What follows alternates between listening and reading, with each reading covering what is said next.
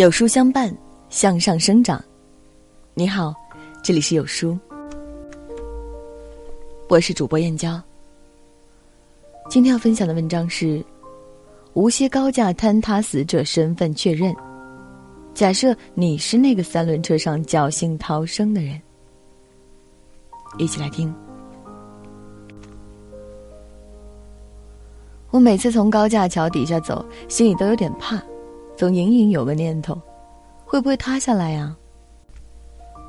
不想，真的塌了。无锡西港路高架桥附近有个不锈钢市场，货车特别多，一年到头都是堵的。十月十号晚六点十分，正是晚高峰，桥下穿行着很多大货车、小轿车、电动车。忽然之间，桥塌了。约有百米长的大桥重重的侧翻下来，把三辆轿车死死压在了下面。三辆车里有一辆是停放车辆，没有人；另外两辆是绿灯左转，从桥下穿过。谁知天降横祸。桥限高五点三米，可以想象如此庞大的水泥桥，从五米高度砸落会是多大的冲击力。官方通报三死两伤。这辆黄色小车再有零点几秒就可以过来了，可惜有时候一瞬就是一生。车里面的一对母女双双身亡，只有车灯绝望的亮着。妈妈大约三十岁，是幼儿园老师，女儿五岁还在上幼儿园，这是他们每天回家的必经之路。这辆白色小车里的逝者是一个单亲爸爸，姓王，在一家机床厂工作，有一个十六岁的女儿，今年初三。女儿认出车牌号后，站都站不住了，哭得稀里哗啦，接受不了。而王先生的微信签名是：“用最好的心情迎接每天的工作，努力做好自己的人生规划目标。”看得出是个很努力的男人，可惜有时候，人生不由己。不幸中的万幸是，绿灯左转的车比较少，大量直行车辆还在路口等红灯，否则更加不堪设想。水泥桥面太重，所以救援难度很大。破拆钻头的突突声响了一夜，钢筋水泥散落一地，终于把面目全非的被埋车辆清理了出来。人抬出来时，记者小心翼翼地问身边人：“还活着吗？”那边沉默了一会儿，说：“不可能活着的。生命真是无常。我们在寻常的日子里，总以为日子就该这么寻常的过下去。但是其实，人生的每一个瞬间都有一百万种可能。去年十月的一个寻常周日上午十点左右。”一辆载着十四名乘客的公车如常行驶，一位女乘客因为坐过了站跟司机打架，司机没握好方向盘，公车在长江大桥上猛然脱离轨道，朝一辆红色小轿车撞去，随后冲出护栏坠入江底，十五个生命瞬间消失在冰冷的江水里。这是去年轰动全网的重庆公交坠江事件。二零一四年三月八号。零点四十二分，一架飞机在吉隆坡机场如常起飞，计划六点半在北京降落。谁知三十八分钟后，这架飞机忽然同管制部门失去了联络，从此谜一样消失，至今音讯皆无。机上有二百二十七名乘客，一百五十四位中国人，有的是一家人出国旅行，有的是结束培训返程，有的是去看望女朋友，本该正正常常落地回家的。可是快两千天了，他们还是不见踪影。他们的家人都还在无望等候。这是震惊世界的 MH 三七零。二零零八年五月十二号，一个寻常的周一午后，大人们都在岗位上忙碌工作，孩子们都在教室里认真读书，悠闲的老人午睡后刚刚打开电视，忽然间地动山摇。房倒屋塌，有人被埋，有人被困。最终六万九千二百二十七人丧生，这是触痛所有国人的五幺二汶川地震。中国每年非正常死亡人数超过三百二十万，平均每天有八千七百六十七人。医疗事故、交通事故、突发疾病、自然灾害，各种各样的恶性事件像魔鬼一样，出其不意的突袭着正常生活的人们。有时候我们会因为避讳故意视而不见，但摆在眼前的事实是，并不是每个人都能没灾没难的过完这一生。人有时候很强大。但更多时候，我们只是天地间的一颗微尘，渺小而脆弱。你可能忙碌了一天，接了幼儿园的孩子，开车回家，像往常那样跟孩子有一搭没一搭的闲聊着。绿灯了，你开车左转，结果轰的一声，一切灰飞烟灭。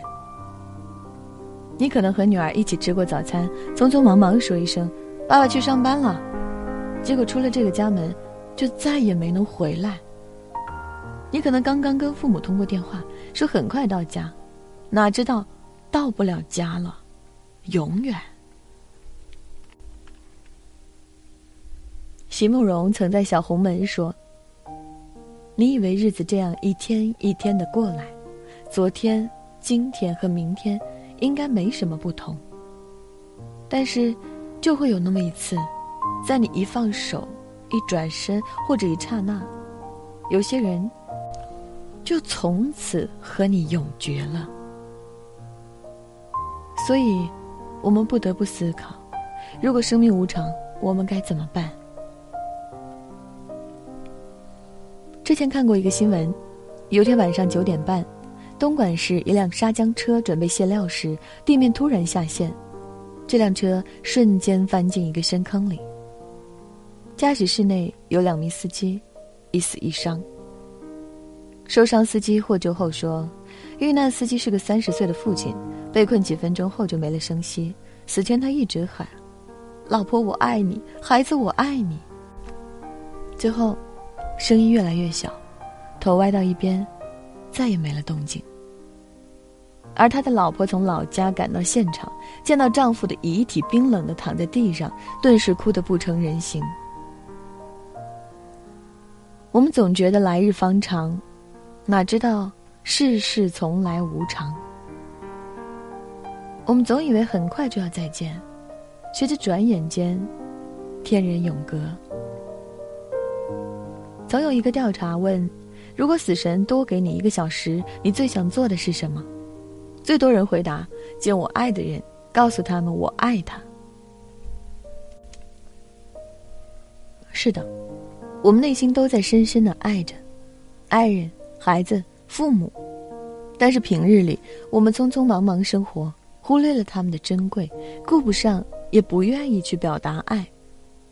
也只有到了面对生死的时候，才忽然惊觉，原来他们才是我们生命里最重要的部分。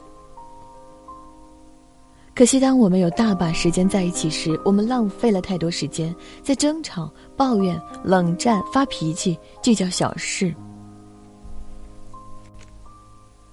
有一个知乎网友讲，十五岁时他要去新加坡读书，妈妈陪他一起，他希望爸爸也去，但爸爸不肯。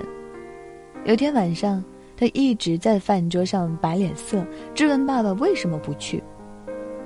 爸爸没说什么，只是尴尬的笑。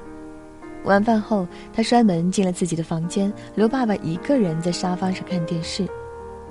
结果，当晚爸爸突发脑溢血，第二天就去世了。无法原谅自己，因为爸爸最后关于他的记忆就是他摆脸色、说不尊重的话。他说：“如果再有一次机会，他会尊重爸爸的想法，给他一个亲吻和拥抱，并陪他一起坐在沙发上吃东西、看电视。”可惜，没有如果。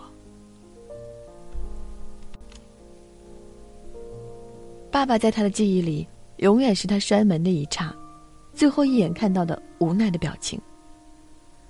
他已经去世多年了，但他依然为此悔恨难当。唉，是啊，没有人知道自己寻常平静的生活里，埋伏着怎样的未知与意外。没有人知道自己哪句话就成了最后一句，和谁的哪一面就成了最后一面。所以，在未知的生活里，一定要好好爱你爱的人，多陪陪他们，好好跟他们说话。能拥抱的时候就别争吵，能说我爱你的时候就别说都怪你。明天和意外，我们不知道哪一个先来。如果是意外先来。但求你没有遗憾。无锡高架垮塌的一瞬间，有个骑三轮车的小哥紧急刹住了车，跳了下来，和死神擦肩而过。他叫刘建军，三十多岁，在附近的市场做生意。桥塌下来时，他的三轮车刚好走到边上，车头被砸了一下，但是人没事儿。后来有媒体采访他，他也是万般庆幸。第二天，他老爸在家放鞭炮庆祝。也许他们这时才意识到，人间最动听的一句话就是“我回来了”，人间最幸福的事就是一家人整整齐齐在一起。而如果你是这个毫发无损、平安回家的小哥，见到家人你会做什么？我想，你会使劲拥抱他们，告诉他们你爱他，然后好好工作，好好生活。好好珍惜每一个和家人在一起的时光。其实，生命就是一个不断丧失的过程。我们成年以后，就一直在以各种各样的方式失去我们最爱、最在乎的那些人，或早或晚，都会和我们分别。只是我们总在计较那些鸡毛蒜皮的小事，总想抓住那些无关紧要的东西，渐渐忘记了什么才是生命中最重要的部分。所以，有一件事我们要不停的提醒自己：一家人平安健康的在一起，就是好日子。